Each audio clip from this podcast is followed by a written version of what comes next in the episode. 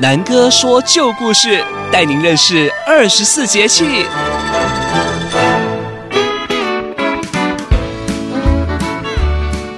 各位大朋友、小朋友，大家好！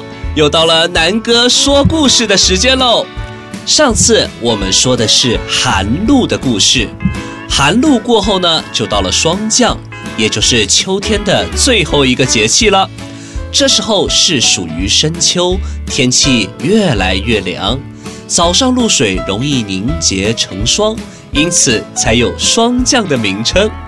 而这时候草木纷纷转成黄色而凋落，枫叶也变红了，是欣赏枫红的最佳时机。霜降时节，草木之所以会变黄凋落，是因为植物啊是靠叶绿素行光合作用来生长的。春天和夏天是植物生长的季节，所以必须要枝叶茂盛。而秋天的植物已经长成，植物叶子的阶段性任务也已经完成喽，所以会枯黄，然后掉落。而霜降时节啊，因为大地越来越凉冷，清晨的露水雾气浓，形成了像一种仙气一样，所以传说霜降是一个有神仙的节气哦。今天南哥就来说一个中国传说中掌管霜雪的女神，也就是青女的故事吧。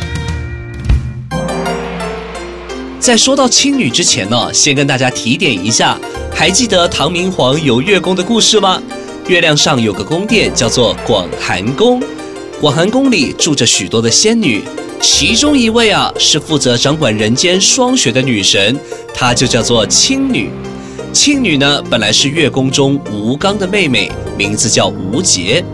在广寒宫里，她是专门负责降霜洒雪的仙子。青女呢，也有个好朋友叫做罗武姑娘。罗武姑娘因为协助玉皇大帝收服了蚩尤的七十二个弟兄，因此被封为女神，掌管了人间的婚姻，还有爱与和平。她呀，一心要广施爱心，造福人间。而当年跟蚩尤的战争才刚刚结束，到处看到的都是血的脏污，风吹来总有一股血腥气味，充满了瘴疠之气。而且听说啊，当时不知道为了什么，大地没有春夏秋冬四季的分别，一月到十二月都很热，所以是百病滋生，瘟疫横行，世人呐、总是生活得很痛苦。这一天呢，罗五姑娘跟青女约在广寒宫来喝下午茶。那么青女看到罗五姑娘是愁眉苦脸的，就问她说：“亲爱的罗武姑娘，你怎么了呀？是不是人间有什么令你心烦的事呢？”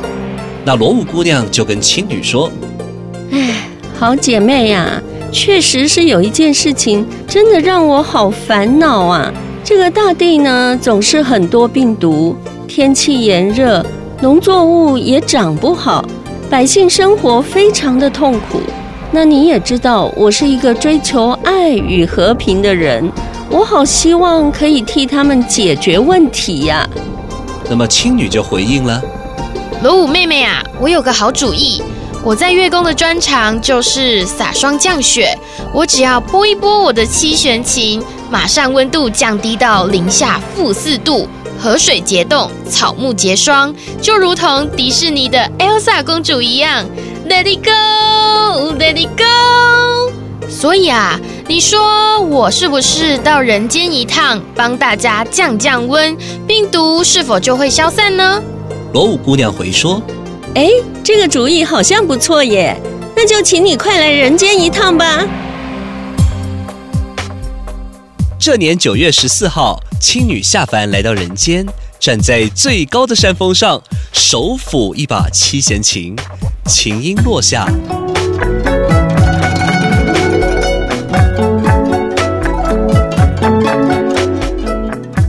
霜粉雪花随着颤动的音乐飘然而下，洒在大地上，霜冻湖水，雪封大地，把世间一切的不洁都掩盖住了。于是邪气污秽、瘴疠之气顿然消失，人们的灾灾病病也就全都没有喽。这时候，大地好像在感谢青女似的，长出了一种果实，叫做柿子。被霜打过的柿子更红更甜，而且一颗颗的挂在树上，就像是红红的铃铛，非常的漂亮。渐渐的，大家就把柿子当做吉祥的食物。俗语说啊，今日霜降，好事成双，喜从天降。还有人说，霜降吃柿子，冬天不感冒。从那时候起，每年的三月十三号、九月十四号，青女要来两次降霜。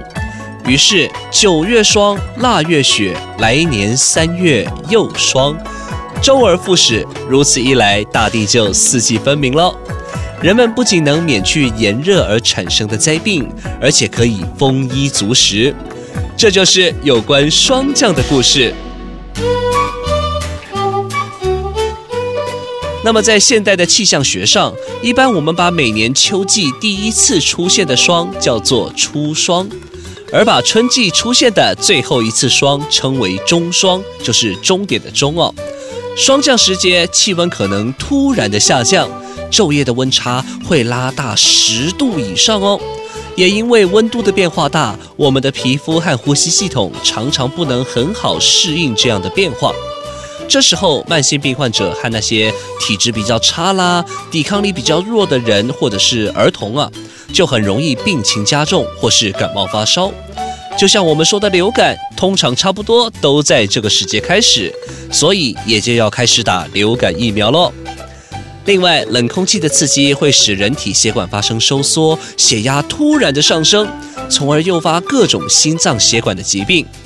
小朋友，如果你们有阿公阿嬷、爷爷奶奶，记得要提醒他们多注意哦。专家说，要想预防这些疾病，关键还是要保暖。体质差的人，预防工作更要及时做好。今天南哥说故事就说到这里了。如果喜欢我们的故事，就要和你的好朋友们分享哦。咱们下回再见，拜拜。小喜时间。各位大朋友、小朋友，大家好，我是小喜姐姐。时间过得好快哦，已经到了秋天的最后一个节气——霜降了。在闽南有一句谚语，叫做“一年补通通，不如补霜降”，意思就是霜降就是要进补了。难怪小喜姐姐听到霜降，马上联想到霜降牛排呢。今天小喜姐姐要访问的是负责掌管人间霜雪的女神青女。听说她所到的地方都会让气温降低到零下负四度，所以小喜姐姐今天特别穿了厚外套来哦。女神你好，小喜你好。女神，你的皮肤真的晶莹剔透，白里透红，请问你都怎么保养的啊？我们长期住在广寒宫，几位仙女呀都冻龄了，而且我们在月球上早睡早起，吃的也健康，心情保持愉悦，所以我当然不会老了呀。真是太羡慕了！我们人间啊，没有广寒宫，自然老化是难免的。想要冻龄啊，可能就只有医美诊所啦。什么是医美诊所呀？没什么啦。虽然我们无法像神仙一样冻龄，不过我相信吃对东西、睡眠充足、心情愉快，真的也能长保青春哦。没错，只要常常说好话、做好事、存好心，自然好运降临，没烦恼，就会少了什么抬头纹、法令纹啦。多么简单的养生之道呀！女神说的极是。今天想跟女神聊聊这个时节常见的柿子。听说柿子原本是很酸涩的，经过霜打过，才变得又红又甜。是呀，而且柿子是营养圣品哦。看柿子橙橘色的果肉就知道，有着丰富的维生素 A 及 C，是苹果的十五到二十倍之多。吃一颗柿子几乎就能满足一天所需要的维生素一半的量呢。这么多啊！柿子的营养价值很高，成熟的柿子中含碳水化合物，其中主要是蔗糖、葡萄糖及果糖，这也是大家感到柿子很甜的原因。柿子甚至富含贝塔胡萝卜素及钾、磷、铁等矿物质，还有少量的蛋白质、脂肪，还有粗纤维。柿子其中的果胶是水溶性纤维，还可以帮助肠胃蠕动，味甘多汁又健康。但我听说水果里面禁忌最多的也是柿子了。是不是因为它太好了，所以要避免大家疯狂吃它？老天爷就写了一些禁忌的东西在天然法则里呢？是啊，比如要避免空腹吃柿子，因为柿子含有比较多的鞣酸以及果胶，在空腹的情况下，它们会因为胃酸的作用，形成大小不等的硬块。如果这些硬块不能达到小肠，就会滞留在胃中，形成胃柿石，而无法自然被排出，那么就会造成消化道梗阻，出现上腹部剧烈疼痛、呕吐，甚至呕血等症状。哦，空腹吃柿子会消化不好哦。对，而且柿子不能跟以下食物一起吃，像是螃蟹、章鱼，因为部分的海鲜跟柿子都属于寒性食物，同时吃会刺激胃部，出现腹痛的情况。还有鹅肉也是，鹅肉的高蛋白与柿子中的鞣酸混合，会形成鞣酸蛋白，聚在肠胃中且难以排出。还有酒类也不行哦。酒后不宜吃柿子，否则会影响消化，更可能造成肠道梗阻哦。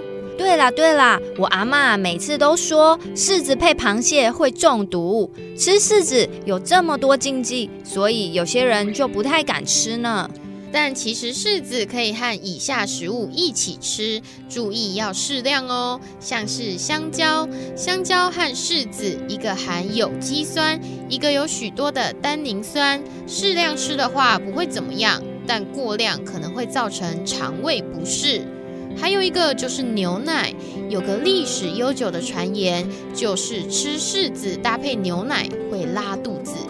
但其实只要吃柿子的时候，记得去皮，并且分量适中，搭配牛奶一起食用是不会有问题的。哇，谢谢女神今天的分享。小喜姐姐发现女神的中文好标准哦。女神，你可以帮我们讲一段顺口溜吗？石狮寺有四十四只石狮子，四十四只石狮子吃四十四颗湿柿子。哇，太厉害了！那我来试试看。石狮寺有四十四只石狮子，四十四只石狮子，吃四十四颗石狮子。呃，小喜姐姐还是专心做小喜姐姐宣传汉饼文化好了。嗯，那我们谢谢女神今天的分享，小喜姐姐学到好多小知识呢。我也很开心可以来到这里分享，下次我来人间撒霜就是春天喽。那我们下次见喽，女神再见。哦，好冷好冷。各位小朋友有没有把这些小知识学起来呢？我们要心情永葆愉悦，早睡早起，常常说好话，做好事，存好心哦。如果你喜欢我们的故事，请帮我们按五星好评，并且分享给你的家人朋友听哦。那我们下周见，啾咪！